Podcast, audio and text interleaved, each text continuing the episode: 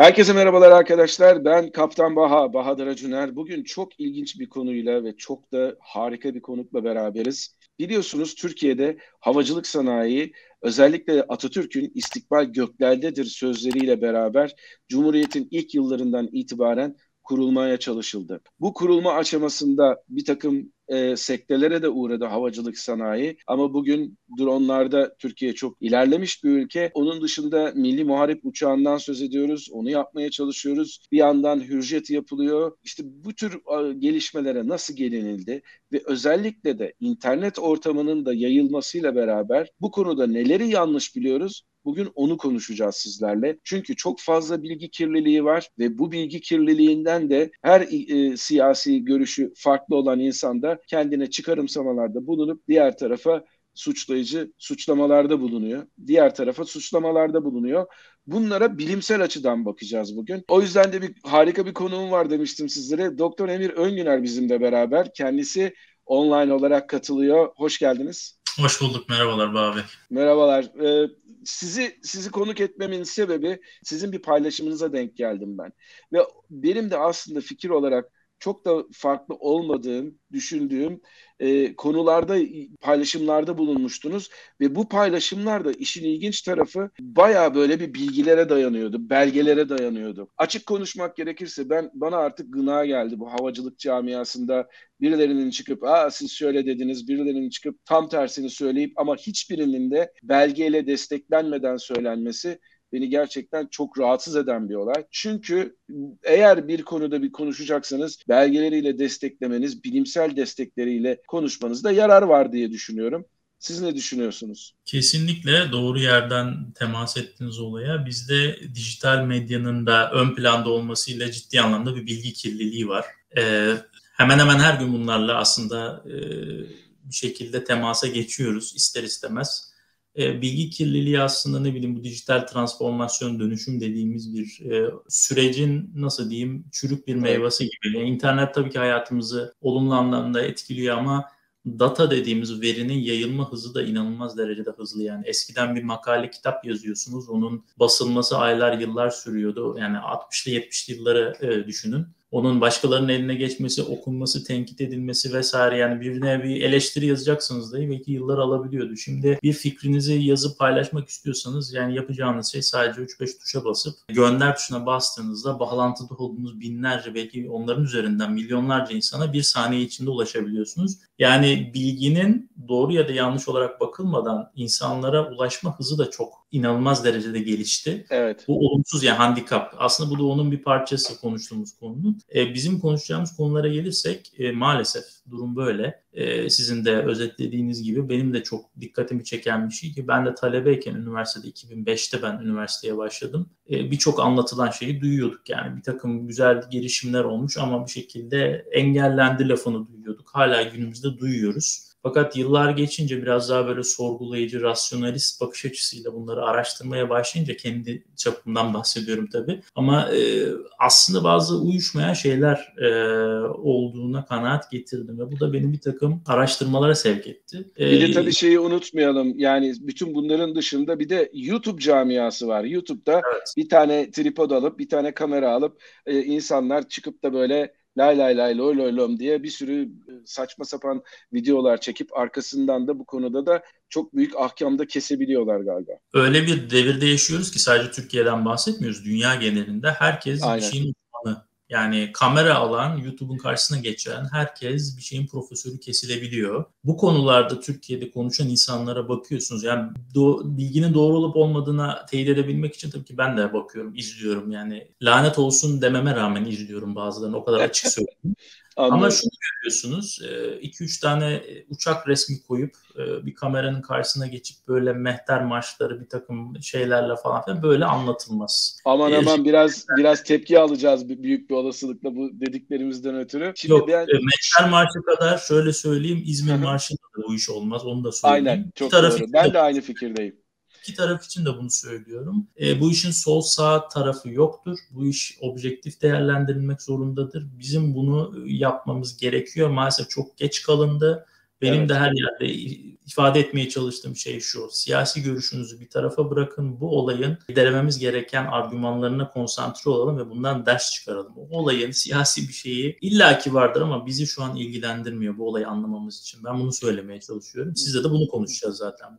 Evet, bu olayın aslında bence eski bir bilgisayarcı olarak birler sıfırlar olarak özellikle de mühendislik açısından bakış açınız çok ilginç. Ben sizin bu konuda yazılarınızı da okudum. Aynı zamanda benle paylaştığınız videoları da izledim. Gerçekten çok çok ilginç bir araştırma yapmışsınız. Ben yani aşırı derecede tebrik etmek istiyorum. Her şeyden evvel her şeyi önümüze belgeleriyle koyduğunuz için. Peki ben size şunu söyleyeyim. İsterseniz şöyle başlayalım. Nedir yanlış bildiklerimiz? Yanlış bildiklerimiz aslında bu olay 3 ana e, grupta irdelenebilir. Ben tabii hepsine çok detaylı girmeyeceğim. Çok fazla tamam. uzun sürmesi için. Bence yani e, ne açıdan bakmamız gerektiğine odaklanmamız lazım. Birinci grup bence imparatorluğun son dönemi ve Cumhuriyet'in ilk dönemindeki o 1880'lerden itibaren 1920-30'lara 40'lara kadar gittiğimiz o dönemde oradaki e, Türkiye'nin, eski Türkiye ve yeni Türkiye'nin tabii imparatorluk ve cumhuriyet olarak ayırıyorum. Eğitim sistemi. Çünkü Türkiye Cumhuriyet döneminde bu işleri yapacak olan insanlar e, nasıl diyeyim karar verme mekanizmasındaki insanlar 1880-1890 doğumlular ağırlıkla. Tabi o insanların doğduğu, büyüdüğü ortamı da bir bilmek lazım. Hangi olanaklarla, hangi eğitimden aldı, hangi eğitimden geçtiler. E, Cumhuriyet kurulduktan sonra hangi görevlerde bulundular? Bürokrasiden bahsediyorum ya da mühendis kadrosundan bahsediyorum. Ve o, o kişiler bu, bu işi e, ayakta tutabilecek ya da kurabilecek ne kadar bilgiye sahipti? Bunu mesela Türkiye'de hiç konuşmadık. Bu ayrı bir konu. Hı hı. Osmanlı'nın aynı zamanda teknolojik olarak da geride kalması da sanırım bu e, bu soruyu bu sorunu beraberinde getirenlerden. Kesinlikle yani demografisi var, eğitimi var, işte istihdamı var, ekonomisi var vesaire. Bu mesela bence birkaç tane doktora tezi çıkarabilecek bir sosyal bilimler dalı. Evet, sosyal bilimler sorusu. Bunun yanında ikinci konu e, bence önemli olan bu işte Amerikan yardımları. En çok mesela elimize belge olan konu. Onlardan da bayağı konuşabiliriz sizinle. Tabii. Bununla ilgili işte şöyle bir sav var Türkiye'de. Zamanın işte sağ görüşlü muhafazakar vatandaşlarımız tek parti yönetimini suçlar işte laik e, tek parti yönetimindeki e, partiyi savunan vatandaşlarımız işte Demokrat Parti'ye e, Menderes'i vesaire suçlar. O onların görüşleridir. Objektif bakarsanız gerçekten de Türkiye'nin e, herhangi bir siyasetçisinin e, işte ne bileyim gizli bir ajandası gereği ülkeyi bir takım kişilerin e, gizli emellerine emanet etmek tarzı bir şey ya ben buna Kurtlar Vadisi senaryosu diyorum. Böyle bir şey olduğunu e, yani işin detayına girerseniz belgelerle olaya bakarsanız böyle olmadığını görüyorsunuz. Gerçekten o, evet Türkiye buyurun buyurun. Pardon rica ederim sözünüzü bölmüş gibi olmasın ama komplo teorileri ne yazık ki çok iyi prim yapıyor. Çünkü her zaman için insanların kafasında bir soru işareti oluyor. Onları da çok güzel besleyen şeyler oluyorlar. Ama sizin yaptığınız gibi belgeleri araştırarak çıkarmak o komplo teorilerinde bir anlamda defeden e, bir araç haline geliyor. Buradan mesela girelim isterseniz biraz detaya. Bununla tamam. ilgili yani bize söylenen şeyler kapalı kapılar ardında imzalanmış bir takım anlaşma. Hayır. E, Truman e, ve Marshall yardımı dediğiniz ki bunların isimleri daha farklıdır. Biz sadece popüler literatürde böyle biliyoruz. E, bir takım e, bundan evvel hatta 1946'da bir de Land and Lease Act dediğimiz kiralama ödünç verme yasasından başka bir tane daha vardı. Mesela bu fazla konuşulmaz şunu göz önüne almak gerekiyor. 1945 sonrası, İkinci Dünya Savaşı sonrası dünya çift kutuplu bir formata büründü. Türkiye'nin Doğu cephesinde e, başta Stalin isimli bir caninin bulunduğu e, garip bir yani tam sıfat bulamıyorum. E, yani e, Türkiye'nin toprak bütünlüğüne göz dikmiş bir e, milletler hapishanesinden bahsediyoruz ve henüz daha İkinci Dünya Savaşı tamamlanmadan bakın çok önemlidir. Mayıs'ta Avrupa'da Mayıs 45'te bitmiştir savaş Pasifik'te Eylül diye hatırlıyorum. Japonlarla evet. ayrı. Mayıs 45'te savaş henüz daha bitmeden Mart 1945'te e, bizim Moskova Büyükelçimizi çağırıp Sovyetler Birliği Molotov Dışişleri Bakanı demiştir ki öküz öldü, ortaklık bozuldu. Yani Sovyetler Birliği henüz daha 2. Dünya Savaşı bitmeden barış anla saldırmazlık taktığını kaldırdığını ve her an Türkiye'de saldırabildiğini söyleyebiliyor. Ve Kars Sava- ve Ardahan'ı bizden istiyorlar değil mi? E, şöyle e, aynı 45 senesinin e, yaz aylarında bir Birleşmiş Milletler'in San Francisco'da bir toplantısı var. Bununla ilgili bu bahsettiğim olayların hepsinin gazeteleri, eski gazeteler bu arada tarandı biliyorsunuz. 45 yılının Nisan, Mayıs, Haziran, Temmuz sayılarına bakın lütfen oradaki gazetedeki yazanları okuyun, dış basın evet. vesaire. Bununla ilgili yüzlerce, binlerce kaynak var. Yani bunlar anlattığımız şehir efsanesi gerçekler bunlar. Evet. Ee, Birleşmiş Milletler Konferansı'nda, San Francisco Konferansı'nda e, Sovyetler Birliği resmen Türkiye'den Boğazların Çanakkale ve İstanbul Boğazı'nın güvenlik açısından kontrolünü ele almak istediğini talep ediyor. Kars Ardahan mesela o Kars Ardahan konusunda tabii e, başka fikirler de var. O Sovyet arşivlerinde araştırma yapan tarihçiler böyle bir şey olmadığını da iddia ediyor. Böyle bir görüş de var. Orasını tam bilemiyoruz ama Türk basınına yansıdığında Boğazlar artı Kars Ardahan tarafında e, Sovyetlerin isteği talebi olduğu. E, Ki bu bu olan yılda 1945 yani 1923'teki Lozan Anlaşması ve 1936'daki Montreux Anlaşması'ndan sonra ki o zaman özellikle de Montreux'den sonra artık Boğazlar sorununu hem Çanakkale hem Marmara e, daha doğrusu İstanbul Boğazı'nın sorunlarının tamamıyla ortadan kaldırıldığı ve Türkiye'nin tamamıyla hükümdarlığını ilan ettiği boğazlarda bir iki anlaşmadan sonra bunu yapıyor Sovyetler Birliği. Doğrudur. Yani savaş dönemini belki bir e, avantaj olarak görüp buradan da bir şey koparabilir miyim diye Türkiye tarafsız olmasına rağmen tabii o, o zamanki diplomatik hava nasıldı ben de tam olaya hakim değilim ama kaynaklardan takip edersek kronolojik olarak olayın böyle olduğunu görüyoruz.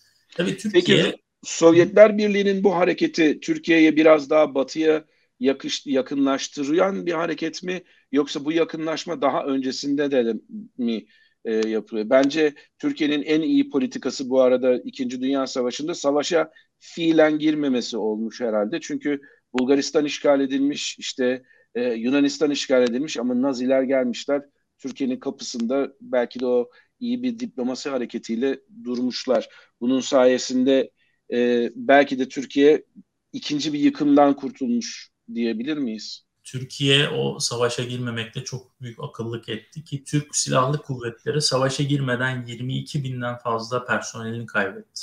Sağlık problemleri yüzünden. Bununla ilgili raporlar da vardır. Yani evet. sizin toplayabildiğiniz insan sayısı o, o rakam da mesela tam oraları da geleceğiz de 500 binle 1 milyon arası askeri personel toplayabildiğine dair bir bilgi var size kafa tutan bir Sovyetler Birliği'nin resmi rakamı ben size söylüyorum. 11 milyon asker toplamış Sovyetler Birliği. Siz 1 milyonu bile bulamıyorsunuz ve böyle bir güce karşı kafa tutabileceğinizi mi düşünüyorsunuz? Yani laf vardır ya kavgada yenemeyeceğine dayılanmayacaksın diye.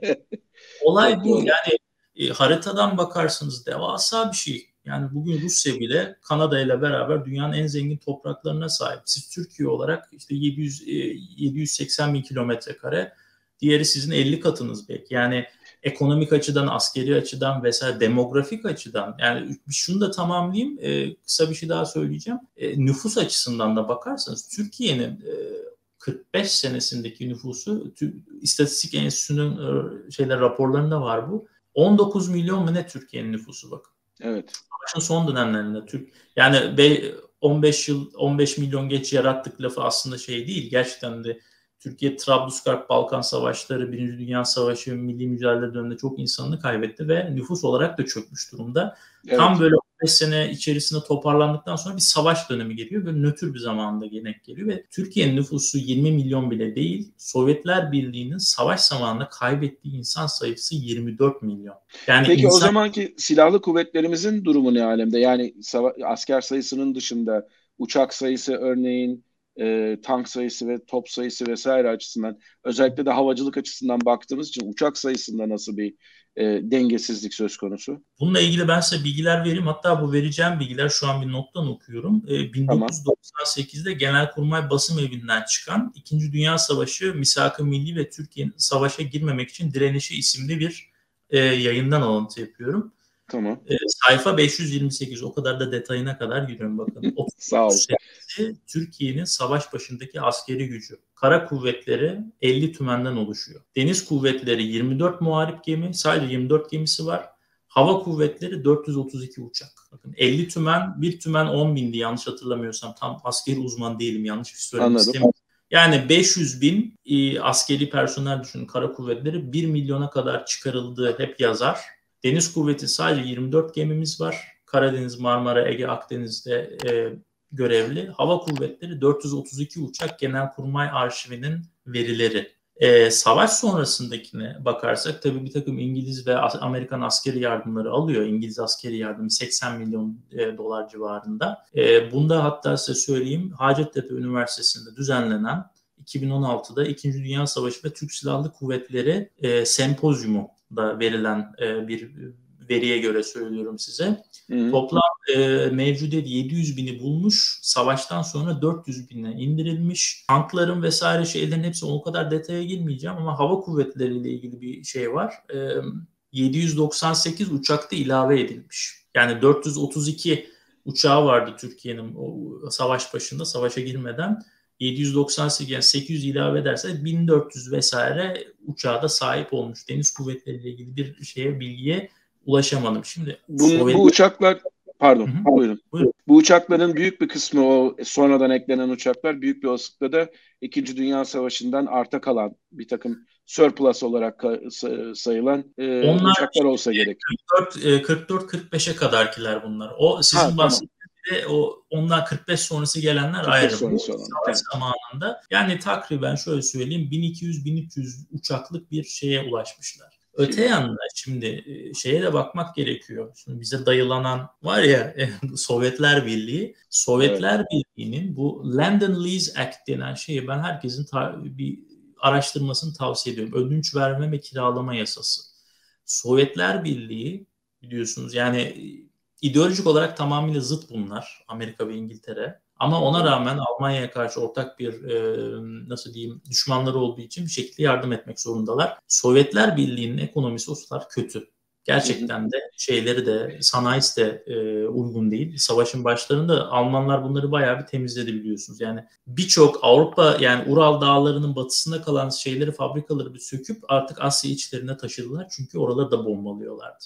Evet. İngiltere ve Amerika'nın şu rakamları da vermem gerekiyor kıyaslama açısından. İngiltere ve Amerika'nın e, Sovyetler Birliği'ne yaptığı askeri yardım. Bunu verdiğim, bakın bu rakamları da nereden veriyorum ben size söyleyeyim. The Road to Russia, e, Oklahoma Üniversitesi'nin yayınlarından The Road to Russia, United States, London Lease to the Soviet Union 1969'da çıkan bir kitap. 118-119. sayfalara bakınız. O kadar tamam. detaylı kaynak okay. Amerika'dan Sovyetlere savaş boyu gönderilen askeri yardım 11.450 uçak, of. 7.172 tank, 433 bin kamyon. Aman Allah'ım. Bakın bizim e, yardımlarla beraber savaş boyunca e, uçaklar açısından sırf havacılıktan bahsederseniz 1200-1300 Sovyetlere sırf Amerika'nın verdiği yardım 11.450. İnanılmaz Başka bir rakam. Görüyorum. İşte o yüzden bakın bunları anlayarak o döneme bir şekilde analiz etmemiz lazım. Başka bir kaynak veriyorum. Bu da The Journal of Military History dergisinin e, British London Lease Aid and the Soviet War Effort Haziran 1941 Haziran 42 isimli bir makalesinden verdiğim bir şeydir. Bu sefer İngiltere'nin yaptığı yardım 7000'den fazla uçak yardım yapıyor. 5218 tank ve 4020 kamyon. Yani sadece uçak açısından bakarsak Sovyetlere hediye edilen uçak sayısı 18 bin. Evet. Bizim 1200-1300'de falan kalmış. Kendi evet. çabalarımızla alabildiğimiz. Şimdi bu tarz rakamlar matematik yalan söylemez. Yani size bir şekilde topraklarınıza, boğazlarınıza göz diken birinin elindeki güç nedir? Anlatabiliyor muyum? Yani kazanamayacağınız kavgaya girmeyeceksiniz. Türkiye işte sizin sorduğunuz sorunun cevabı aslında bu. Hı hı. İten bir sebep mi oldu? Evet. Görülüyor ki henüz daha savaş bitmeden sizin büyükelçinizi çağırıyorlar. Diyorlar ki saldırmazlık anlaşmasını bozuyoruz. Bu ne demek? Her an size saldırabiliriz. Öte yandan boğazlara göz dikiyorsunuz ki Montreux gereği sizin hakları sizin üzerinizde. Evet. Bir de askeri açıdan, demografik açıdan bakıyorsunuz, kıyaslıyorsunuz. Başa çıkamazsınız.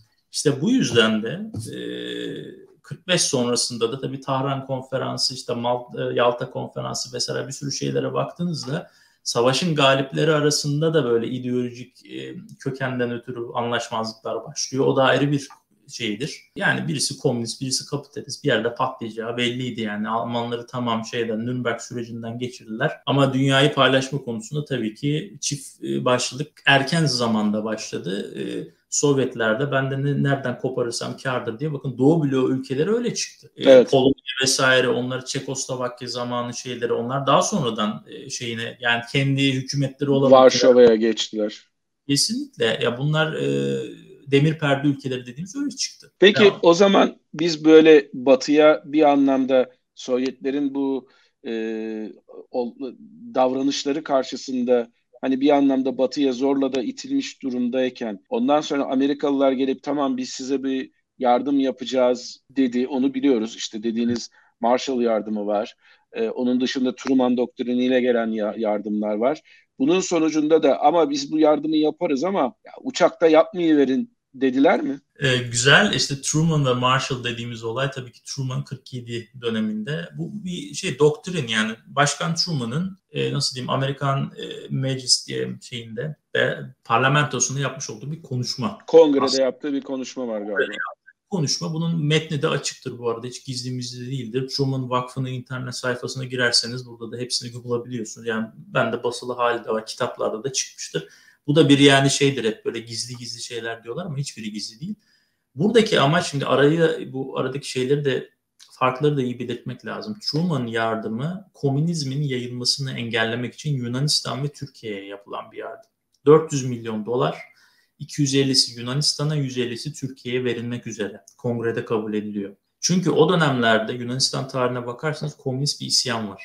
İç savaş başlıyor ve e, Avrupa'nın kıtası, Avrupa'nın yani nasıl diyeyim Amerika kendi nüfuzunu yakın hissettiği yerlerde tabii ki komünizmin yayılmasını istemiyor. Yunanistan'da böyle bir şey çıkmış. Yunanistan'da Türkiye'ye acaba sıçrar mı gibisinden iki tarafı da göz önüne alarak 400 milyonun 250'sini Yunanistan'a 150'sini Türkiye'ye vermeyi kongre kabul etmiş. Bir 150 milyon orla geliyor Truman yardımı. Marshall dediğimiz olay bakın bu, bu çok ilginç. Marshall yardımı biz kendimizi zorla kabul ettirdik. Bu belki çoğu insan bunu ilk defa duyacak ama Allah Allah. Marshall yardımı şudur. Savaştan, İkinci Dünya Savaşı'ndan fiziki olarak zarar görmüş ülkelerin ekonomik kalkınma programı. Marshall dediğimiz ön ismini unuttum. Bu adamın Dışişleri Bakanı o sıralar Harvard Üniversitesi'nde yaptığı bir konuşmada aktardığı bir olay. Bu da daha sonra kanunlaşıyor. Türkiye başvuruyor diyorlar ki kardeşim sen savaşa girmedin ki sana niye para verelim diye ama isteriz falan filan diye. Bunların hepsinin kaydı da vardır. Ben hiçbir şey atmıyorum kafamdan lütfen. Ee, Marshall Aid, Truman Aid vesaire bunların dergilerini bularak benim de daha sonra linklerini vereceğiz. Benim de kendi kanalımda verdiğim belgelerin hepsini okuyabilirsiniz e, Türkiye önce reddediliyor. Ama bir kez daha diretiyoruz. Yani bir takım e, program önerileriyle gidiyoruz. Şu kadar paraya ihtiyacımız var. Verirseniz şunları yaparız diye. Yahya Tezel Hoca'nın hatta bu e, Cumhuriyet dönemi iktisat tarihi kitabı vardır. Şöyle bayağı kalın bin sayfalık yani tuğla gibi. Lütfen ona bakın. Yahya Tezel Ankara Üniversitesi'nde iktisat hocalarından 20-30 kez basıldı o kitap. Orada her şeyi de görebilirsiniz. Türkiye kendini bir kez daha kabul ettirmeye çalıştığında aldıkları aldığımız cevap şu. Bu yardım programı savaştan fiziken zarar görmüş ülkeler içindir. Ama siz buna rağmen kabul edilmek istiyorsanız bir şartla bu parayı veririz. Avrupa'nın ihyası için oluşturduğumuz bu sisteme size vereceğimiz parayla Avrupa'yı ihyaya yönelik bu parayı kullanmanızı bekleyeceğiz diye. Bu da çok ilginç bakın. Çok yani ilginç. o parayı size veriyorlar. Evet bu ben e, o kitapta okuduğum şeyi söylüyorum. E, bununla beraber tabii ki e, Kemal Derviş dönemini hatırlıyoruz. E, değil mi? E, evet. IMF'den birisi geldi sonuçta. Biz de o sıralarda bir kredi talebinde bulunmuştuk. Krediyi veriyorsunuz da babanızın ayrı vermiyor kimse. Ben o parayı evet. veriyorsam benim istediğim şekilde kullanacaksın diyor. Değil mi? Evet. Bu işin raconu budur. O yüzden Kemal Derviş de zamanında gelmişti, bakan yapıldı. Ha, artısı eksi şu ayrı bir konu ama sonuçta bir denetleyici gelir, bir bilirkişi gönderirler bilir kişi bakar. Ha sizin şu dönemlerde işte şurada hata yapmışsınız. Biz şurada şu kadar parayı verirsek şu buna değmez. Bunu boş verin falan filan bir rapor hazırlar. O dönemde birkaç tane adam gelip gidiyor. Bunlardan en önemlisi Mark Stormberg adında bir adam. Şimdi sizin sorunuza geliyor. Biraz bunu tamam. açmam gerekiyordu. Uzun tamam. tutmuş olabilir. Kusura bakmayın. Mark Stormberg diye bir adam geliyor ve inceleme yapıyor. Birkaç tane adam daha var. Onların işte Barker, bir de Hiltz, Hiltz, Barker ve Thornburg adında ama en çok söz getiren ve sözüne nasıl diyeyim e, Amerikan başkanını tamam ettiği mi diyeyim artık bilmiyorum. Bu adamın raporu Turkey and Economic Appraisal diye bir rapor yazıyor. Bu şöyle şeyden göstereyim. E, tamam. Şöyle kitaplaşmış halidir. Bu e, Türkiye'ye gönderilen e, Amerikalı danışmanın yazmış olan hatta kaç sayfa onu da söyleyeyim size. Haritalar falan da var. 500 pardon 324 sayfalık bir rapor hazırlanmış. 1900 kaç onu da söyleyeyim ben size. 1949 New York'ta basılmış. İlginçtir. Ee, bir de bunun aynı sene ya da 1950'de olması lazım. Türkçesi var. Bakın Türkiye nasıl yükselir? Max Hornburg. Ee, bize iyi. söylenen bize söylenen neydi? İşte Amerikalı şeyler geldi, bilir kişiler falan. Dediler işte size şunu yaptırmayacağız. Siz kimsiniz uçak yapacaksınız? Uçak yasak, bilmem ne yasak falan filan. Bağ Bey, e, rica ediyorum şu kitapları okuyup bir tane cümlesinde böyle bir şey var mı birisi bana söylesin. Böyle bir şey yazmıyor. Evet. Günümüzde e, bu hep çok sık tekrarlanan bir şey. Ama Max Thornburg'un yazdıklarına bakarsanız tabii ki bir şekilde kısıt. Parayı veren kişi tabii ki kuralları o belirler. Bunu kabul etmeniz lazım. Parayı Thornburg, veren düdüğü çalıyor. kural bu. Kural evet. bu. Sen davet ediyorsan adamın söylediğine tamam etmek zorundasın. Şimdi burada lamıcımı yok. Burada oyun evet. bozanlık yapmazsınız. Adamı davet etmişsiniz diyorsunuz ki ben sizin hükümetinizin parasını istiyorum. Adam da diyor ki şuraya yatırım yapacaksın, buraya yatırım yapamayacak. Ha, şimdi uçak fabrikaları olayına geleceğim. Farkındaysanız burada yarım saat neredeyse bir sürü konuşma yaptık. Daha olaya yeni geldik çünkü bunun evlerini evet. anlamak gerekiyor. Evet. E, Thornburg'un yaptığı araştırmalarda bir sürü fotoğraf falan var. Bu bunu lütfen yani herkesin inşallah Türkiye'de de basılır bunun orijinali. E, yaptığı şeyler, görüşmeler hatta Türkçe şeyinden ben size birkaç tane başlık okuyacağım. Yani hiç o kadar detaya da girmeyeceğim de mesela. Memleket ve halk, Türk inkılabı, ziraat yazdığı raporun içerisinde. Ta- taşıt ve ulaştırma, madencilik ve istihsal yani maden kaynakları, enerji kaynakları ve gelişme, ekonomi ve maliye, hülasa ve tenkidi kıymet takdiri ve tavsiyeler. Şimdi böyle 9 bölümlük bir kitap. E, bu Türkçe tercümesinden okudum başlıkları daha kolay akıcı olsun diye. Türkiye'nin birçok yerinde araştırmalar yapıyor, yerinde gözlemler yapıyor. Mesela Karabük Demir Çelik Fabrikası'na iktisadi bir ucube diyor mesela. Çok ilginçtir yani oraya tamamen gerek yatırım. Yani artısı eksisi ayrı bir şey. Şimdi o, o kitabı tabii ki biz irdelemeyeceğiz burada. O girersek saatler sürer. Adamın demek istediği şey şu. Uçaklara da tabii ki onlara da şey yapmış. Çünkü Türk Hava Kurumu fabrikası falan da kurulmuştu vesaire var yani devletin üzerine aldığı fabrikalar vesaire. Şunu söylüyor adam. Yürümeyi öğrenemeden niye koşmaya çalıştınız diyor. Anladım. Yani daha basit sanayi kollarını oturtamadan kompleks özellikle havacılık gibi kompleks dallara niye yeltendiniz diyor. Öyle örnekler var ki ağzım açık kaldı. Kimi fabrikalar haftanın 3 günü çalışıyor, 3 gün çalışmıyor. Çünkü elektrik yok. Allah Allah. Yani bunları henüz daha oturtamamışsınız diyor. Sağlık problem. Yani Amerika'dan gelen bir adamın 1940'ların Türkiye'sinin Anadolu'sunda gördüğü şeyler. Tabii ki adam farklı bir dünyayla karşılaşıyor. Bir de o açıdan bakmak lazım. O yüzden e, bu kitabın, raporun e, hiçbir yerinde altını çizerek söylüyorum size uçak yaptırmayacağız. Siz kim oluyorsunuz uçak yapıyorsunuz diye bir şey yok. Bunun satır arasında yorumlanacak şeyleri olabilir. Ama söylediği şey şudur havacılık gibi ya da diğer ne bileyim makine ile imalatın daha kompleks şeylerine geçmeden evvel basit şeyleri oturtmanız lazım diyor. Yani diferansiyel denklemlere geçmeden evvel bir çarpım tablosunu bir ezberleyin demeye Şimdi Peki o zaman pardon. Çok bizim için ama maalesef adam mantıklı bir şey söylemiş. Yani bu üzücü evet. bir şey. Ama okuduğunuzda hak veriyorsunuz bu adama. Ben de onu soracağım size. Yani o zaman bizim elimizde yeteri kadar uçak mühendisi, motor mühendisi, e, mühendisleri bırakın teknisyeni var mı? Yetiştirebilmiş miyiz o kadar zaman içerisinde? Bununla ilgili keşke güzel bir istatistik çalışması olsa ama kesin nihai bir rakam verecek durumda değiliz. Hmm. Ama eğitim açısından bakarsak tabii ki bu sanayi çok geniş bir alan. Sadece mühendisler açısından bakamazsınız. Bunun e, mavi yakası veren, beyaz yaka olduğu kadar mavi yaka da var. E, işçi sınıfı da var. E, ve bunun bürokrat, müdürlük yani bu işin nasıl diyeyim mali, e, proje planlama e, gibi e, kurumsal iletişim, kurumlar arası iletişimde de çok büyük sıkıntılar olmuş devlet arşivlerinde görüyorsunuz. Yani bu çok büyük bir portföy, çok geniş bir yelpaze. Bu sektörde e, çalıştırabileceğiniz e, kendi uzmanlığının eğitimini alabilmiş insanları ne kadar yetiştirebildik? Yani sizin sorduğunuz soru Şöyle evet. ben mühendislik tarafından bir cevap verebilirim. Gerçekten bu araştırılmamış bir konu. Bu da ayrı bir soru işaretidir. Tayyare Cemiyeti ki Türk Hava Kurumu'nun eski ismiyle e, bildiğimiz kadarıyla 1925'ten itibaren Türkiye dışına e, kendi bursuyla öğrenciler göndermeye başlıyor. Hatta rahmetli Selahattin Alan da bunlardan biridir. Evet. Bir kazada e, hayatını kaybeden. Nuri Demirhan test pilotu. Evet hem ortağı hem test pilotu olarak 1938 yazında bir kazada. O mesela 1925'te ilk gönderilen bursiyerlerden biri. Evet. Onun dışında e, Milli Eğitim Bakanlığı yani Marif Vekalesi bursu yani bugünkü 1416 sayılı kanun o dönemlerde falan çıkmış yani hala MET bursu o dönem. Günde de gidenler var doktora için vesaire. O dönemlerde çıkarılmış bir kanundur. 1416 sayılı kanun. Sadece işte bakanlık ya da tayyare cemiyeti değil, devletin birçok kurumu, yani Sümerbank gönderiyor. Tabii ki ne bileyim MTH gönderiyor. Onlar tabii ki geri hizmette kendi işine yarayabilecek personeli yetiştirmek için o uzmanlıklara yolluyor. Tayyare Cemiyeti'nin bir e, şeyinde yayınında okumuşum 19 kişi gönderebilmiş. Bakın Tayyare Cemiyeti teknisyenler dahil olmak üzere bunların isimleri, resimleri falan da belli. Sadece yani, 19 yani bütün Türkiye'den 19 kişi çıkarabilmişler.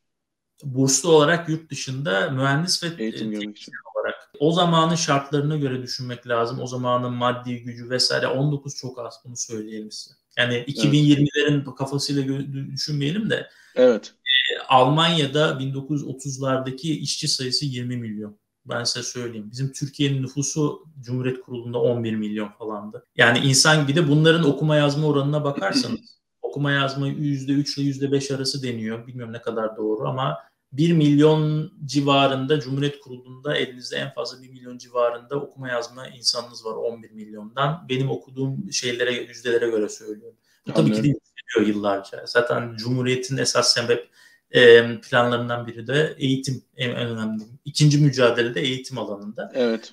9 kişi benim tespit edebildiğim dediğim gibi isimleri hepsi ezberimde değil ama resimleriyle beraber bunlar var. 19 kişi bakın e, şey eleştirmek için söylemiyorum ama gerçekten ona paraları yetti belki de. Yani kolay bir şey değil insan yetiştirmek, bütçeyi ona göre ayarlamak. Bu Tabii sadece... diğer şartları da düşünmek lazım. Mesela o zaman ülke içerisinde ulaşım çok zor bir şey. Ne bileyim atıyorum Rize'den bir insanın çıkıp da Almanya'ya burslu olarak eğitim gitmesi bugünkü kadar kolay olmayabilir. O insanlara ulaşmak o kadar kolay olmayabilir. O tür etkenleri de herhalde göz önünde bulundurmamız gerekecek işte araştırılmamış bir konu daha aslında bu. Hangi kriterlerde havacılık için ne kadar insan hangi devletin kurumları tarafından hangi kaç yıllığına, kaç aylığına ya da sömestrlerine gönderildi, ne kadar ödenek ayrıldı. Bu da bir ayrı bir araştırılması gereken bir konu.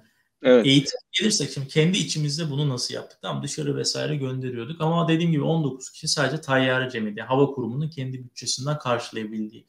Milli Eğitim Bakanlığı üzerinden e, hatta bununla ilgili bir, bir istatistik bir saniye ben e, özür dilerim buradan e, eksik bilgi vermiş olmayayım size.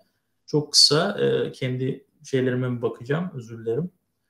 Tamam, e, bununla ilgili bir araştırmam da vardı. Hatta Ayşen İçki Hanım şu an bir kendisi doktor öğretim üyesi. Onun doktora tezinde hem e, Atatürk dönemi yurt dışı eğitimi e, 2015'te Ankara Üniversitesi'ndeki bir doktora tezi. Sayfa 132-133 o kadar da nokta atışı yapıyorum bakın. E, 23-38 yılları arasını ele almış Ayşe Hanım. Ayşen Hanım mühendislik ve uygulamalı bilimler için gönderilen tüm devlet bursuyla 409 kişi. Ben bunları listeden eledim tayyare, makine, elektrik, motorla ilişkili kaç kişi olur diyeyim. 409'dan 137'ye eledim. Evet, sadece tayyare için 33 kişi çıktı. Yani tayyare branşında devletin bir sürü kademesinin 15 senelik ilk 15 sene içerisinde gönderdiği bursiyer sayısı 33. Yani senede tayyare ile ilgili sadece 2 kişi gönderebilmişiz. 38'den sonraki bir çalışma o doktora tezinde mevcut değil. Yani 19 e, kişi şeyden yurt dışına gönderilenlerden bahsediyorum. Tayyare Cemiyeti'nden 33 kişi değil, ülkenin diğer kurumlarından 50-60 kişiyi bile bulmuyor neredeyse. Peki o, ee, o yıllarda yurt içerisinde yetiştirebiliyor muyuz bu insanları? Bunun e, 1941'e tekabül. Nuri Demirağ bunun ilk adımlarını atan kişi aslında. Daha evvel İstanbul Üniversitesi Darülfünun zamanında da bunlarla ilgili bir takım girişimlerde bulunmuş. 1931'de Salih Murat Uzdilek isimli çok önemli bir e, İTÜ profesörüdür. E, Başbakanlığa sunduğu bir raporda da bunu demiştir. Avrupa turuna çıkmış Salih Murat Uzdilek. Kendisi eski bir donanma subayı bu arada. Fizik ve mühendislik hocalığı yapıyor. E, Avrupa'daki ülkelerde yaptığı gözlemleri e, Başbakanlığa ve Milli Eğitim Bakanlığı'na rapor olarak sunmuş ve diyor ki biz maalesef çok eski bir sistemi mühendis mektebinden bahsediyor. Yani eski İTÜ'den bahsediyor. İTÜ 44'te kuruldu. 44'ten evvelki mühendis mektebi. Gümüş suyundaki bina. Ve diyor ki biz çok eski tarzda bir şey yapıyoruz. Bizim biraz daha böyle modern ihtisaslaşmamız lazım diyor. Bakın 1931'de söylediği şey bu ne demek biliyor musunuz? Branşlara ayırmak gerekiyor. Çünkü 1920'li yıllarda gümüş suyundaki eski İTÜ'den mezun olan kişi mimar mühendisi tek tip olarak çıkıyor. Yani demir yol, yolu da okuyorsunuz, mimari şey bina yapımı da okuyorsunuz. Ne bileyim uçak motoru da okuyorsunuz örnek olarak. Ama branş Çok ilginç.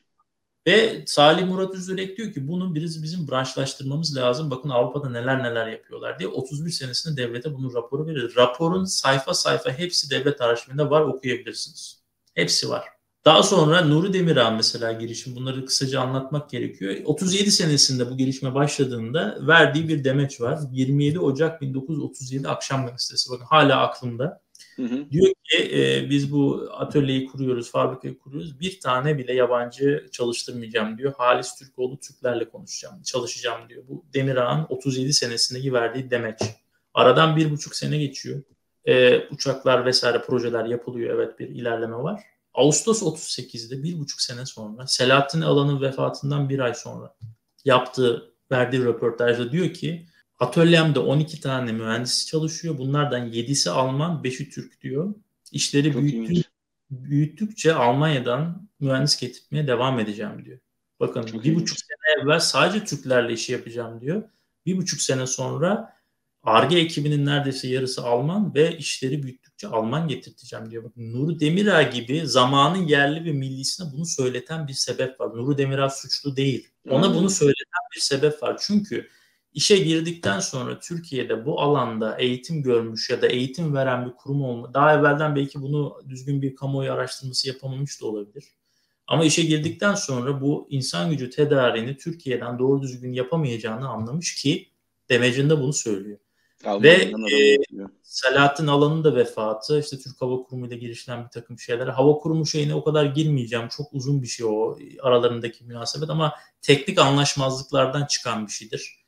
Motor gücünde anlaşamamışlar, akrobasi uçağı mı değil mi onda anlaşamamışlar. Yani şöyle söyleyeyim, birinci sınıf e, mühendislik öğrencisini derste o hatayı yapsa sınıftan kovarsınız. 30-40 yaşındaki adamlar bu hataları yapmışlar. O derece söylüyorum. O ayrı bir konu, oraya girmeyeceğim ama benim 30... bildiğim kadarıyla orada şey olayı var. Ben isterseniz e, izleyicilerimiz için kısaca anlatayım. Benim bildiğim kadarıyla Nuri, Nuri Demir abi uçak yapıyor. Arkasından Türk Hava Kurumu diyor ki aa diyor bu eğitim uçağı olmuş. Biz akrobası uçağı istiyorduk diyor. Yanılıyor muyum? Böyle bir hikayesi var galiba. Doğrudur. Evet hatta bu Selahattin Alan'ın vefatıyla da alakası yoktur. Hep öyle yazarlar. Bir test uçuşu istemişler Selahattin Alan vefatından sonra. Selahattin Alan Temmuz 38'de vefat ediyor. Bu bahsettiğimiz olaylar e, Şubat ya da Mart 39'da oluyor. Arada bir yarım senelik fark var. Bunları da nereden biliyoruz? Devlet arşivlerindeki yazışmalardan. Dediğiniz doğru. Şükrü Koçak, Türk Hava Kurumu'nun e, başkanının yazdığı şeye göre e, yani şöyle söyleyeyim reddediliyor. Kim reddediyor? Bunu Türk Hava Kurumu e, direkt olarak değil. Milli Savunma Bakanlığı'nın Hava Müsteşarlığı Fen Heyeti raporu ya, hava kurumunun de, denetimini yapmıyor. Bunu, burada da Savunma Bakan, Müdafaa Vekaletinin yani hava müsteşarlığı tabii tabii oradaki ARGE'deki mühendisler tabii kim onlar onu da bilmiyoruz o ayrı bir konu. Elimizde rapor yok şimdi gerçekten öyle bir dipsiz kuyu ki bu. Şartnameyi bilmiyoruz. Arasında Türk Hava Kurumu ile Demirağ arasında hangi şartname imzalanmış? Onun orijinali yok. E, fen heyetinin raporu yok. Ço- çoğu yerde denir ki işte fen heyeti olumlu rapor vermiş olmasına göre hayır fen heyeti olumsuz rapor veriyor. Çünkü şartnameye göre iddia edilen e, akrobasi hareketi yapabilen bir uçak talep edildiğini fakat yapılan testlere göre bunun akrobasi uçak akrobasi hareketi yapamayan bir uçak olduğu ortaya çıkıyor. Bunların hepsi de devlet arşiv belgelerinde var. Bundan ötürü reddediliyor. Demirağ da buna bir itiraz mektubu yazıyor. O itiraz mektubu da vardır. İtiraz mektubundan sonra Hava Kurumu Başkanı Şükrü Koçak bir daha diyor özet olarak. Biz sizden yine akrobasi uçağı istedik sizinkilere göre yani rapora göre normal mektep tayyaresi olduğu ortaya çıktı. Ayrıca diyor e, motor e, takati konusunda da anlaşamadık diyor. 165 beygirlik bir motor istedik. Sizin bize sunduğunuzda 150 beygirlik bir perform, bir takat söz konusu. İşte sözleşmenin şu maddesine göre de e, şey ihlal e, ihlaline e, kanaat getirdik ve itiraz e, şeyinizi pardon iptalinize de iptaline de karar verilmiştir. Şu kadar verdiğimiz avansı da geri alıyoruz diyor. Bu açık fakat ilginç olan şey e, Nuri Demirağ'ın Cumhurbaşkanı İnönü'ye yazdığı mektup var. Ya bunu da evet. artık e, yayan arkadaşlar Türkçe okumayı mı bilmiyorlar bilmiyorum herhalde. Dil bilgisi konusunda bir takım da ders vermek lazım kendilerine. Bu mektubun hiçbir yerinde e, Nuri Demirağ'ın uçak fabrikasının kapandığına dair hiçbir şey yazmıyor. Aralarındaki e, anlaşmazlıktan bahsediyor. Evet lütfen satır satır herkes bir daha okusun. E diyor ki benden normal mektep tayyaresi istediler. Normal mektep tayyaresi vermiş olmama rağmen almıyorlar diyor. Şimdi Hava Kurumu Başkanı diyor ki biz sizden akrobasi tayyaresi istedik. Siz bize akrobasi tayyare pardon akrobasi hareketi yapamayan normal mektep tayyaresi verdiniz diyor. Şimdi iki tarafın dediği ya Demirağ yanlış bilgi veriyor ya Türk Hava Kurumu evet. Başkanı bilgi veriyor ama e, bu belgelerin şeyleri şartnamenin ne olduğunu bilmediğimiz için şartnamede bunlar nasıl şey yapılmış nasıl diyeyim nasıl yazılmış bilmediğimiz için bizim kimin haklı kimin haksız olduğuna dair bir kanaat getirme şansımız bile yok. Kaldı ki e, testler nasıl hangi testler yani statik kırım testi diyorsunuz da akrobasi uçağının testini yapmak için şimdi normal mektep dayağı siz pilotsunuz daha iyi bilirsiniz. Evet. Yani bir standart bir takım uçuş şeyleri var değil mi? Akrobasi dediğiniz böyle baya bir e, inişli çıkışı daha fazla kuvvetin bineceği uçuş ve manevralar esnasında o yüzden konstrüksiyonun da tasarımın da buna göre yüksek mukavemetli bir çizgide konsepti olması gerekir. Şimdi e, şöyle bir şey daha var. Demirağ'ın Neude 36 uçağı tahtada. Ahşaptan yapılıyor.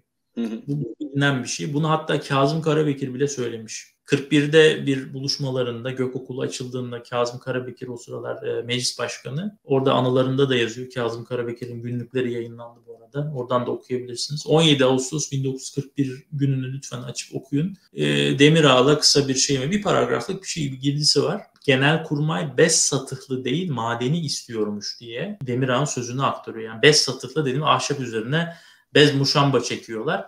Evet. Tahta uçak diye bakın aradan iki sene daha geçmiş ve Demirağ hala satabilmesi için metal uçak yapmak zorunda olduğunu biliyor ama bir nevi yapılmamış. E şimdi bak burada teknik şeyler detaya giriyor anlatabiliyor evet. muyum? Engelledi, yapılmadı falan filan değil. Bu işte bir takım teknik anlaşmazlıklar var. Haklı haksız olayını biz şu an irdeleyecek kadar bilgiye sahip değiliz. Doğru. Ama işin bu tarz şeylerine yani baktığınız zaman beygir gücü, motor şeyleri, e, Çekoslovak e, Walter Gema motoru. Ben e, şeyden Çek arşivlerine gidip Walter Gema ile ilgili ne kadar ne varsa hepsini topladım. Bayağı da para bayıldım ve şunu gördüm. Hava kurumunun haklı olduğu yerler var. Yani per, motor performans diyagramını okuyamamışlar. Çok, hmm. çok, çok vahim bir şey yani bu. Ama ve şunu da gördüm. Walter Gema 1'in de birden fazla versiyonu var. Yani şartnameyi hazırladıklarında bir A'yı mı onun değerlerini mi baz aldılar? Değil mi? Ya da 1C, bir de atıyorum yani onu öyle bir şeyini anlamadım ama e, farklı farklı modeller olduğunu görüyorsunuz oradaki bendeki bakanlıktan aldığım belgeler var. El yazısıyla yazılmış böyle test raporları. Birden fazla motor çeşidi var. Şimdi aradan kaç sene geçiyor. Demirağ'ın e, satın aldığı motor belki şartnamedeki motorun performans çizelgesiyle aynı değil. Evet. Uyuşmazlık da var. Vesaire vesaire. Yani o ayrı bir şey. Yani bu bunun üzerinde bir iki saat daha konuşulur ama demek istediğim şey şu. E, Demirağ'ın şimdi şeye geliyorum yine eğitim kısmına geliyorum. Bundan ötürü bir e, tökezleme olduğunu görünce Demirağ'ın 39'da bakın aynı şekilde Mart 39'da bu anlaşmazlık oluyor. Aynı sene içerisinde bu sefer gazetede bir haber görüyorsunuz. Tayyare atölyesinde bir toplantı diye Yüksek Mühendis Mektebi'nden hocaları getiriyor Beşiktaş'a Nuri Demirağ ve e, zamanın itüsünde bir tayyare şubesi kurulması için bir girişimde bulunuyor. Bakın bunların hepsi kronolojik olarak koyduğunuzda hepsi birbirini tamamlayan puzzle'ın parçaları. Çünkü görülüyor ki e, elimizdeki mevcut kadroyla biz bunun teknik şeylerine vakıf olamıyoruz. Bir eksiklik var. E, bu Türkiye 39 senesinde hala kendi eğitim kurumunda bir e, uçak mühendisi yetiştirmiyor. Bizim bununla ilgili bir şey yapmamız lazım. Demirağ'ın bakın burada önemli bir girişimdir. Gazete küpürü de vardır. 39 senesinde böyle bir şeye e, yelteniliyor. Fakat bunun kurulması 1941'e tekabül ediyor. Onu da söyleyeyim. 41'de biliyorsunuz o Pezelet firma, e, fabrikalarından e, Polonyalı mühendisler gelmiştir. E, evet. Polonya mühendislerin de e, mektupları vardır. Diyorlar ki bize burada Türk Hava Kurumu'nda iş verdiniz ama etrafımızda mühendis göremiyoruz diyor. Nasıl yapacağız biz bunu diyor. Sizin bir e, eğitim şubeniz var mı diyor. Yok. O zaman Türk Hava Kurumu Başkanı'na Fransızca bir e, şey yazıyorlar. Diyorlar ki biz buradayken bir de bu işin eğitim kısmını ele atmak istiyoruz diyor. Galiba o, o konuda bir şube açmak istiyorlar değil mi? Evet evet yani zaten e, şöyle söyleyeyim esas Türkiye'ye sığınan Polonyalı mühendislerin girişimiyle Türkiye'de İTÜ'deki uçak bölümü açılıyor. Bunun hepsi belgeyle sabit. Bakın kendi içimizden Salih Murat Uzdilek 31'de belge yazıyor, rapor yazıyor, hiç ciddiye alınmıyor. Nuri Demir'a davet ediyor, ciddiye alınmıyor. Yani sığınmacı hakir görmek için söylemiyorum da Estağfurullah sığınan insanlar dedi diye mi bunu yapıyorsunuz? Kendi insanlarınız bu kadar acil, bunu böyle bir şeye ihtiyacımız var. Bu da bizim mesela kendimizi eleştirmemiz gereken bir şey. Aslında bizim kültürümüzün bir parçası o. Yabancı birisi size iki kere iki dört dediği zaman onu el üstünde tutarlar ama siz bir Türk olarak iki kere iki dört dediğiniz zaman yok canım sen ne kimsin filan diye sorgulayabilirler veya e, benim de kişisel bir takım profesyonel hayatımda yaşadığım şeyler Türkiye ve Amerika arasında. Maalesef işte 41'de böyle bir bölüm kuruluyor. Yani iki de kurulmuş. Yani 80 senedir var olan bir bölüm yani bu gümüş suyunda. Evet.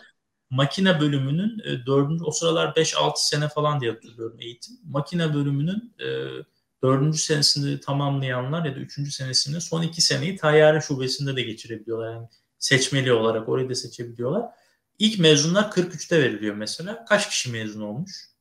6 kişi çok az. Yani şimdi 6 evet. kişinin hepsi de Türk Hava Kurumu'na devretmişler. Onların hepsinin toplu fotoğrafı falan da vardır. Çok değerli insanlar. E, bu 6 kişinin hepsi Türkiye'de mi kalmış? Hayır bazıları yurt dışına gitmiş. Bazıları Türkiye'de, bazıları gibi gibi. Yani bunlardan mesela ilk mezunu Ahmet Cemal Eringen. Çoğu kişi ismini bilmez. Eringen e, emekli olduğunda Princeton'da profesördü adam. Yani dünyada tanınmış bir insan. Türk Hava Kurumu'ndaki işte 200 sene çalıştıktan sonra doktora için gidiyor. Orada kalıyor. Illinois'da, Purdue'da falan çalışıyor. Ve şu an Eringen'le kendi adına bir madalya veriyor. Eringen madalyası veriliyor dünyada. Bizim bakın Çok bir numaralı günün ilk diploma nosuna göre bir numaralı uçak mühendisliği mezunu Türkiye'de kim tanıyor Eringen? Bu insanı ben, kaybettik. Ben ilk defa duyuyorum adını. E, çünkü bununla ilgili çalışmalar düzgün yapılmadığı için ben bunu hayatını inceledim. Bunların yayınım da var gönderirim size. Linklere koyarız onu da. Tamam.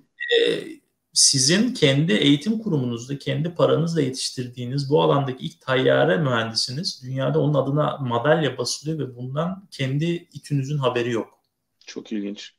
Çok ilginç. Ee, eleştiri kendimize yapmamız gereken öz eleştiriler bunlar. Kendi insanınızı evet. ne kadar tanıyorsunuz? Yaptığınız eğitimin kalite seviyesini ne kadar biliyorsunuz o dönemlere dair? Bir de şey olayı var. Ee, biliyorsunuz yani uçak üretme girişimleri bir de Tayyare Cemiyeti işte Türk Hava Kurumu oluyor sonradan. Onların altında da oluyor ve bundan sonra işte Kayseri'de uçak fabrikası kuruluyor vesaire vesaire. Ondan sonra bizim popüler kültürde bildiğimiz Amerikalılar bir günde geliyorlar uçak fabrikalarını kapatıyorlar. Bu, bu konuda ne diyeceksiniz? Yine bir gülme geldi vallahi yemin ya işte ben de o yüzden gülüyorum. Şöyle tabii önemli bunları konuşmak lazım. Yani Kayseri'deki aslında 1925'e kadar gider. Kayseri'deki e, Cumhuriyet'in, Cumhuriyet tarihimizin ilk büyük ağır sanayi hamlesi aslında Tomtaş fabrikası. E, Alman Junkers'le ortak kurulan e, Türkiye'nin ilk uçak fabrikası. İmalat üzerine ARGE, ARGE yapılmıyordu orada. Evet. 24'te e, anlaşma imzalanıyordu. Pardon 24'te anlaşılıyor inşaata baş pardon 25'te bu e, anlaşma imzalanıyor. 26'da e, faaliyete geçiyor diye hatırlıyorum. 28'de mesela bu ortaklık bitiyor. Şimdi bizde birçok yerler internette görüyoruz. İşte Fransızlar e, fabrikanın kapanması için baskı yaptı. Ya illa bir dış güç olayına girmek zorunda mıyız? evet. Bakın Tomtaş'la ilgili benim toplayabildiğim şu an bakıyorum da şurada e, Almanya'daki arşivlerde ben e, Hugo Junkers'in torununu buldum. Bakın oradaki o şey yapanın e, yatırım yapanın torunu hala hayatta Münih'te torununun kendi aile arşivinden belgeler aldım. Juncker şu an uçak falan şey yapmıyor. Bunlar aslında ilk e, nasıl diyeyim ısınma kalorifer tarzı şeylerle sektöre girmişler. Daha sonra uçak işine girmişler. İşte İkinci Dünya Savaşı'ndan sonra tamamen sektörden çıktılar.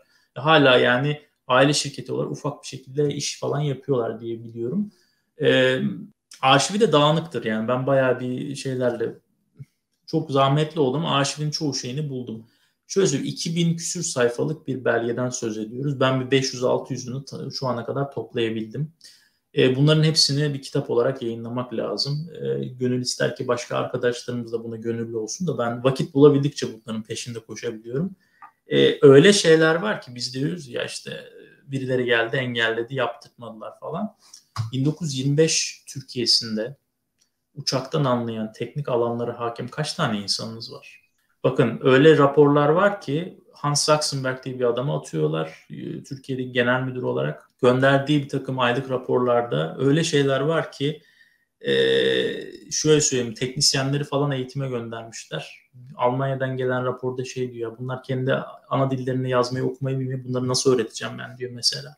Ee, yine Zuckerberg'in söylediği bir şey. Yönetim kuruluna Tayyare Cemiyeti'nin atadığı Türkler hiçbir şey bilmiyor diyor. Yani müessese yönetmek, mali rapor vesaire birilerini atamışız, birilerini koymuşuz ama bu insanlar konuya ne kadar hakim? Bu insanları suçlamak için söylemiyorum. Bakın 1925'te bu göreve talip olanlar ya da atananlar, görevlendirilenlerin yaşları 30-40-50. İşte bu insanlar 1880'lerde 90'larda doğan insanlar. Anlatabiliyor muyum? Ve bunların çoğu evet. yüksek ekseriyetle harbiyeli asker. Ve bu, bu insanların yap, yapabileceği bir iş değil aslında. Yani objektif bakarsanız aslında ama elinize başka insan yok ki. Evet. Bir şekilde e, yapılan şeyler bakın e, olumsuz, başarısız olmuş ama en azından bir ders çıkarılması gereken bir şey. O yüzden bizim hep engellediler lafını etmeden evvel biz burada bir hata yaptık mı? Nerede hata yaptık? Bunu nasıl telafi edecek, nasıl bir çözüm bulabiliriz diye bakmak gerek. Türkiye'nin o dönemlerde anladığımız kadarıyla ki bununla ilgili doğru düzgün birkaç tane makale dışında Türkiye'de bu bilinmiyor. Ben bütün belgeleri topladıktan sonra Türkiye'ye getirip bilmiyorum belki e, Sanayi Bakanlığı'nın girişimiyle bir kitap hazırlanabilir. Çünkü 2000 sayfa Almanca belgeden bahsediyorum. Bunu ben kendi başıma yapamam. Yani benim mesleğimi bırakmam lazım bunlarla uğraşmam için. Ve orada gerçekten Almanların kendi yazdığıyla Türklerin bizim arşivimizdeki kıyaslayarak bir şey yapmamız gerekiyor. Türkiye'nin ilk ağır sanayi girişimini anlamak için. 28'de bu dediğim gibi mali krizler ha bir de Junkers firmasının kendi kurumsal tarihçisine bakarsanız batmaya ramak kala Türkiye ile anlaşma ortaklık imzalamış bir firmadan bahsediyoruz. Ben e, tam 25 senesinde 24-25 senesinde bir Bakanlar Kurulu kararını buldum Alman arşivinde. E, Almanlardan Türkiye'ye, Alman hükümetine Junkers Türkiye'de yatırım yapmak için kredi talebinde bulunuyor devlet bankalarından kapalı oturum ve bir bakanlar kurulu kararının metni yayınlandı yıllar sonra. E, hükümet mesela inanmamış çünkü Türkiye'den evvel Moskova'ya kurmuş. Neden Moskova'ya kuruyor? Çünkü Versay Anlaşması'ndan ötürü Almanya Birinci Dünya Savaşı'ndan sonra askeri e, imalat konusunda eli kolu bağlı. Yani biz nasıl evet. sevgi sağladıysak Versay'da Almanlar için o kadar kötü. Bu yüzden e, atıyorum mesela tersaneler Hollanda'ya gitmiş, Danimarka'ya gitmiş. Orada gemiler yapıyor, savaş vesaire falan. E, Moskova'daki girişimde o kadar kötü gidiyor ki yani batmış durumda. Almanya'daki de zaten yani bir şekilde denk getirememiş. Türkiye'de en azından böyle bir son bir yardım en azından belki bir şeyler kapabilirim diye. Alman e, hükümeti de diyor ki hayır zaten Moskova'da böyle bir girişimin var. E, pek bir şey de başaramadım. Bizden lütfen para bekleme. Devlet kefil olmuyor yani arkasında durmuyor. Ve Junkers de kendi siyasi kanalları üzerinden bir şekilde bankalarına, Orient Bank'tan da galiba kredi bularak Türkiye'deki işe ortak oluyor. Yani e, çıkarmamız gereken dersler nedir? Elimizdeki belgeler itibariyle bakıyoruz. E, kimse bizi engellemedi. Şu illüzyondan bir çıkalım. Birincisi Türkiye'nin e, tayyare cemiyetinin daha doğrusu batmaya ramak kalmış bir firmayla ortaklığa girişmesi ne kadar ma- makuldü? İki, ağır sanayiye giriyorsunuz. Bakın yine yürümeyi öğrenemeden koşmaya çalışıyorsunuz. Daha basit sanayi kolları, tedariğini falan kurmadan uçak sanayi gibi çok kompleks bir sisteme girişiyorsunuz. Bunun altından kalkabilecek bürokratınız, mühendisiniz, teknisyeniniz var mı? Hiç bunları da bilmiyorum ne kadar göze almıştı. Onu da bilmiyoruz. Ne, nasıl bir planlama yapmıştı? Araştırılmadı çünkü gibi gibi ve bunlardan ötürü de sistem çöktükten sonra ya işte biz birileri bizim başarılı olmamızı istemedi demek bana çok komik geliyor. Yani evet. biraz biraz popüler söylemlerden çıkmak lazım. O 28'de bu işte lağvedilince 31'de yanlış hatırlamıyorsam Kayseri Tayyare Fabrikası olarak yani Milli Savunma Bakanlığı hepsini devralıyor ve devletin bir kurumu olarak faaliyetine devam ediyor. Burada ARGE mi yapılıyor? Hayır. Lisansı satın alınmış. İşte Alman, Polonya, Amerikan, İngiliz menşeli uçaklar orada üretiliyor ve hava kuvvetlerinin ve hava kurumunun e, envanterine kazandırılıyor. Bunlar faal mi? Faal. İkinci Dünya Savaşı esnasında 42-43'lere kadar bir faaliyetleri söz konusu. Bir benzeri de Eskişehir'de vardır. Sizin Türk Hava Kurumu'nda mesela kurulan işte bu Etimeskut'taki 41'de kuruluyordur, e, kurulmuştur uçak e, atölyesi bir de 48'de kurulan motor fabrikası var. İşte o satıldı satılmadı işte İnönü yaptı Menderes yaptı denen şey aslında bugünkü Türk traktör fabrikası. Üzerinde hala kimsenin mutabık olamadığı ama belgelerle her şeyin sabit olduğu bir konu. 41'deki işte yine aynı yere denk geliyor farkındaysanız. Polonyalılar geliyorlar bize bize bizimkiler iş vermişler. E, nerede yapacağız? İlk önce işte bu şeyde galiba e, Akköprü'nün orada bir planör atölyesi varmış galiba. Türk Hava Kurumu'nun orada başlamışlar. Sonra Etimeskut'ta bir alan verilmiş buna. Bugünkü hatta o Türk Hava Kurumu'nun Etimeskut'taki o yerleşkesini biliyorsunuz orada başlamış. Evet biliyorum. Eleman nerede? Yok. O zaman biz bir işte mühendis mektebinde İstanbul'da bölüm açalım. Ankara'da İstanbul'a gidip gelip ders vermişler. Başka hocalar tabii de bulunmuş vesaire İstanbul'dan falan. Ee, bir şekilde yapılma başlanmış. 41'de de böyle bir tayyare atölyesi kuruluyor Etimeskut'ta. 48'deki esas olay mesela bu esas e, makine kimya olayına gelmeye çalışıyorum şimdi. Hep deniyor ya işte makine kimyaya devredilip kapatıldı. Yani makine kimyaya kapatılacaksa niye devrediliyor? Şimdi ben o söylemi de anlamıyorum. Makine kimya e, kanunu 15 Mart 1950 tarihinde hala bakın 100 kere anlattığım için hala aklımda e, tarihler. E, resmi gazetede yayınlandığı tarih. 8 Mart'ta falan kabul ediliyor. Resmi gazetede 15 Mart'ta. İnternette 15 Mart 1950 diye yazanların çoğu da yanlıştır. İşte hükümet bunların hepsini kapatıp işte Amerikalıların emrine girdiğini beyan etmiştir gibisinden böyle garip garip şeyler söyleniyor. Bu doğru değil. Lütfen resmi gazetenin 15 Mart 1950 tarihli sayısını okuyun. Burada söylenen şey şu. Hatta ben size onu lütfen müsaadenizle orayı bir okuyacağım.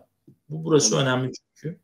Kanun No e, 5591 kabul tarihi 8 Mart 1950 resmi gazetede yayınlanması 15 Mart 1950 bu kadar da nokta atışı yapıyorum. Bunu açarsanız arkadaşlar şunu görürsünüz. İkinci madde kurumun yapacağı işler şunlardır diye resmi gazetede yazanı söylüyorum.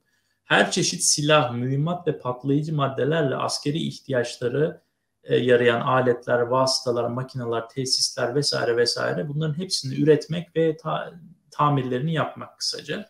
Üçüncü maddeye geliyorsunuz. Ne yazıyor? Milli Savunma Bakanlığı ikinci madde mevzuna giren bütün ihtiyaçlarını makine kimyaya sipariş etmeye mecburdur. Şimdi bunu niye söylemişler biliyor musun? Bunun geri bir geri planı var.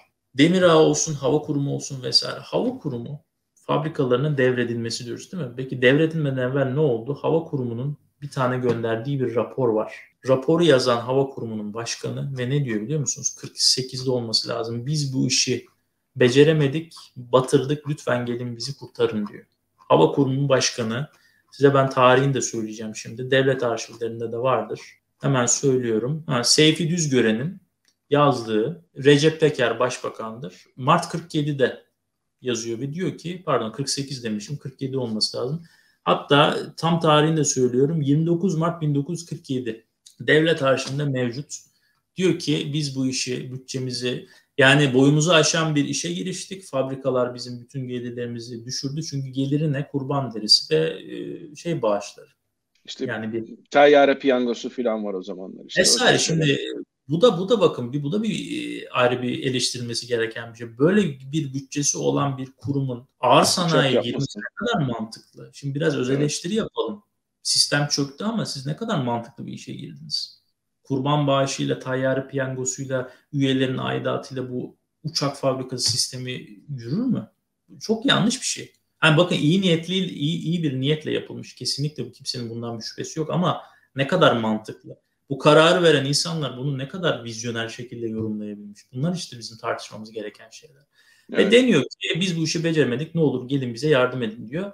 Başbakanlık müfettişlerini kendilerine denetlemeleri için e, talep ediyorlar. Kasım 1948'de e, Başbakanlık Yüksek Denetleme Kurulu raporu var. Bu yaklaşık 40 sayfalık bir rapor. Bu 40 sayfalık raporun hepsini satır satır okuyabilirsiniz. Lütfen girin devlet arşivlerinden okuyun.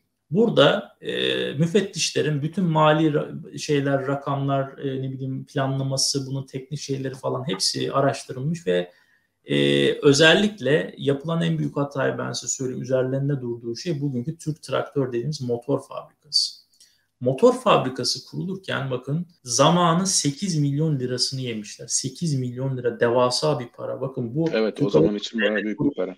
Kar amacı gütmeyen bir sivil toplum örgütüdür. Sivil toplum örgütü olarak öyle bir para toplanmış ki 8 milyonlu bir fabrikaya verebiliyorsunuz. İkinci Dünya Savaşı döneminde. Devasa bir para bu. 8 milyon nedir ya devlet bütçesinin kaçı bilmiyorum. Yani bütçelerinde para var yok değil. Ama bu biraz çarçur edilmiş. Neden? E, fabrikanın yapımına başlanmış. 6 aylık raporlar var. Lütfen onları da bulan arkadaşlar okusun devlet arşivinde. Kademe kademe yaptıkları her şeyi 6 ayda bir yazmışlar. Siz buradan uçak motoru üreteceksiniz. Kendi ülkeniz için bunu kime satabilirsiniz? Öncelikle devlete satacaksınız değil mi?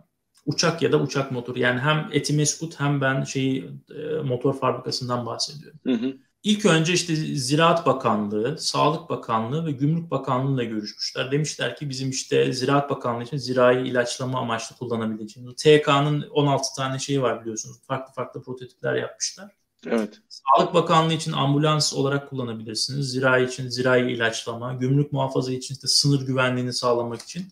Ve demişler ki biz uçak yaptık alın. Bakın sizin böyle işinize yarar. Bizim bakanlık da demiş ki bütçemiz yok. Neden bize daha evvelden gelmediğinizde uçağı yapmadan gelin bize bir sorun paramız var mı?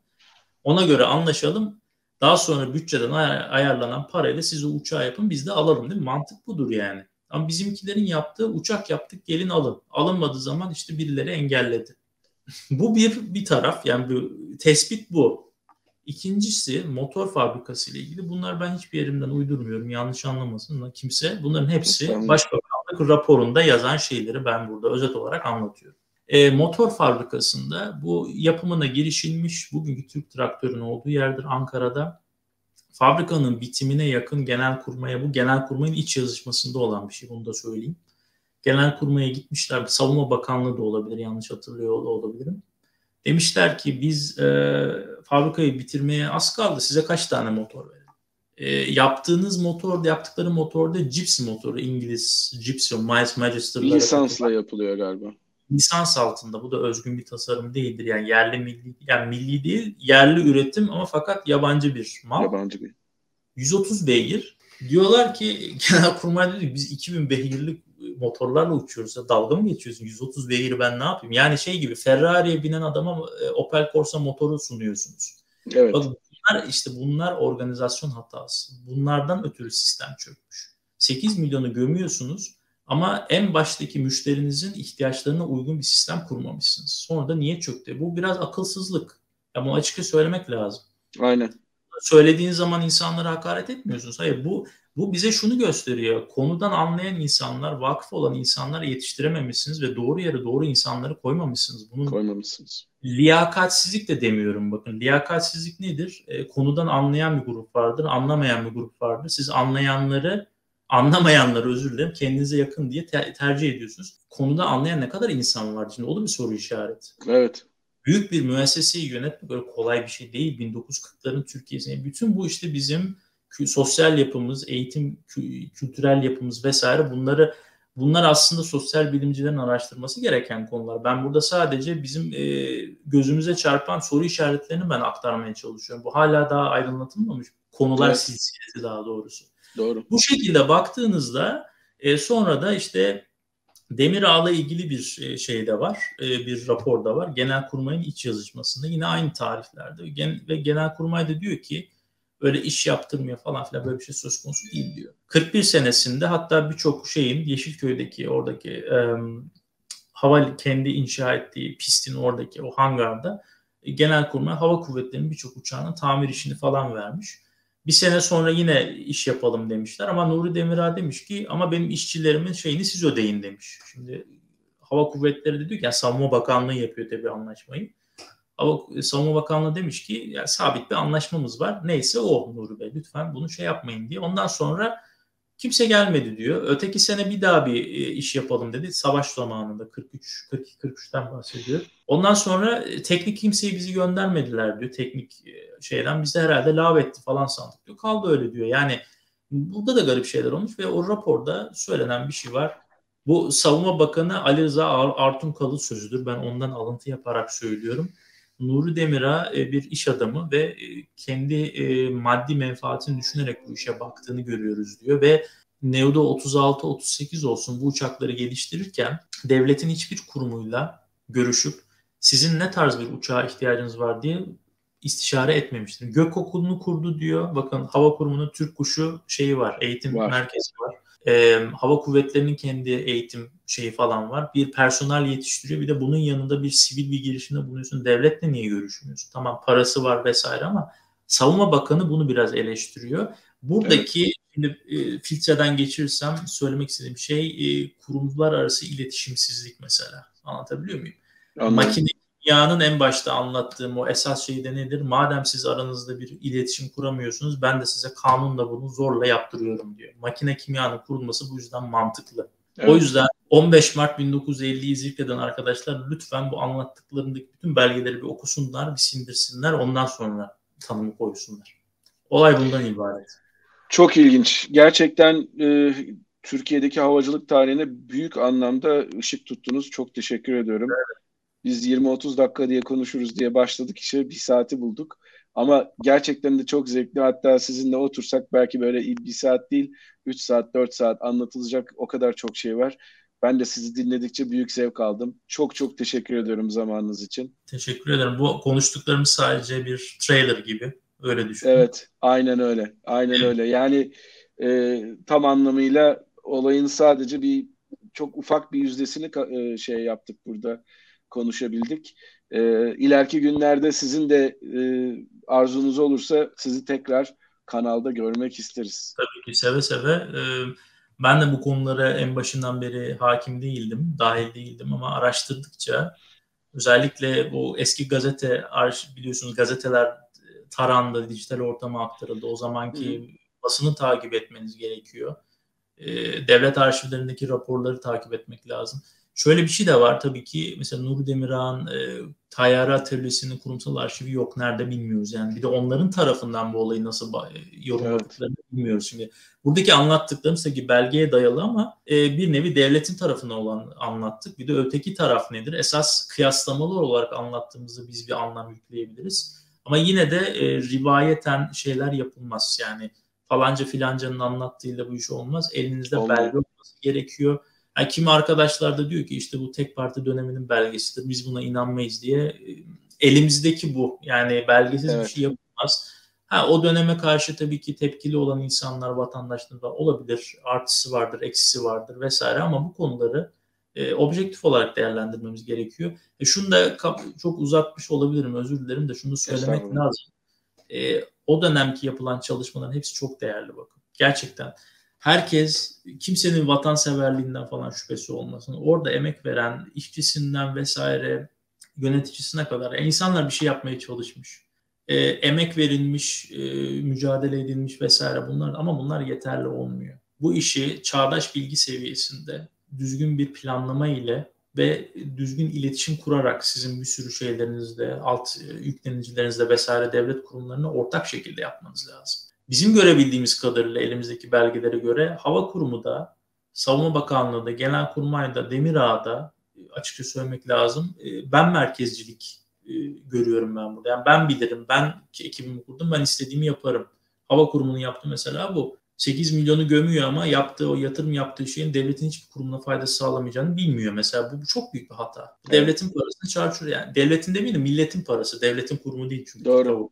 Doğru. Şimdi e, engellendi falan filan diyoruz da e, ben engelleme görmüyorum. Türkiye bu konuda e, maalesef büyük emeklere rağmen başarısız olmuştur. Başarısızlığının sebebi içimize sızdırılan bir takım ajanların Kurtlar Vadisi senaryoları değildir. Biz bu işin e, teknik eğitim, altyapı, nitelikli iş gücü istihdamı ve kurumlar arası iletişim gibi aklıma gelen dördü saydım gibi argümanlarını, parametrelerini doğru düzgün anlayıp oturtamadığımız için başarısız olduk. Bunlardan bunu çıkarıyoruz. Ve bu doğru tespitleri yapıp buna uygun çözüm önerileri getirilmediği için ileriki dönemlerde devrim otomobilleri vesaire daha sonraki yıllarda da benzer şeyler görüyorsunuz. Bakın devrim otomobilinde de aynısını söylüyoruz. Araba yaptık ama engellendi. Evet. Girmeyeceğim o konuya ama e, yine 1960'ların Türkiye'sinin altyapısını teknik eğitimden demir yolculara yaptırıyorsunuz anlatabiliyor muyum? Büyük emekler kesinlikle saygımız sonsuz ama e, otomobil eğitim veren kurumunuz var mı Türkiye'de? Yok. Yok. O karada gidiyor bu da karada gidiyor demir yolcular yapsın diyerekten e, işte bu bir, bir şark zihniyeti benim gözümde. Biraz. Saygı sonsuz çok şey çok büyük Maalesef. şeyler. Ama bir şey yapmış olmakla övünmez. Kaliteli ve sürdürülebilir bir ürün yaparsanız sanayide övünürsünüz. Biz bunu Aynen. ben anlayabildiğimizi hala düşünmüyorum. Bu benim kişisel görüşüm. Eleştirebilirsiniz ama verilen büyük emeklerin devamlılığını sağlayabilecek bir altyapı kurulama, kuramadığımız için biz bunları yaşadık. Bu kesinlikle hainlik falan, falan değildir. Ee, o kadar lütfen oralara girmemek lazım. Gerçekten lütfen doğru tespit yapalım ve insanların e, hataların doğru yayınlayan. Evet hatalar olmuş ve bunun bizim siyasi ideolojilerimizin dışında ele alarak objektif tarafsızca bizim bunu konuşmamız gerekiyor ve birbirimize hakaret etmeden. Maalesef Ki o bu... hatalardan da ders alıp biz de daha sonra daha iyi işler çıkaralım değil mi? Kesinlikle genç nesillere bunu iletmek gerekiyor. Peki biz o konuda bir aracı olduk bu, bu, bugün. Ee, çok çok teşekkür ediyorum zamanınız için. Bir başka bir Kaptan Baha videosunda Yine sizi konuk ederiz. Daha ayrıntılarıyla değişik konularda da konuşuruz. Çünkü dediğiniz gibi yani sadece ve sadece çok ufak bir yüzdesini hava, Türk havacılık tarihinin e, yaşadığı engebeleri e, anlattık bugün. E, çok çok teşekkür ederim zamanınız için. Arkadaşlar çok çok teşekkür ederim. Umarım bu videoyu sevmişsinizdir. Bambaşka bir Kaptan Baha videosunda böyle ilginç konular da dahil olmak üzere buluşmak üzere. Mutlu kalın, esen kalın. Ama her şeyden önemlisi sağlıklı kalın. Görüşmek üzere.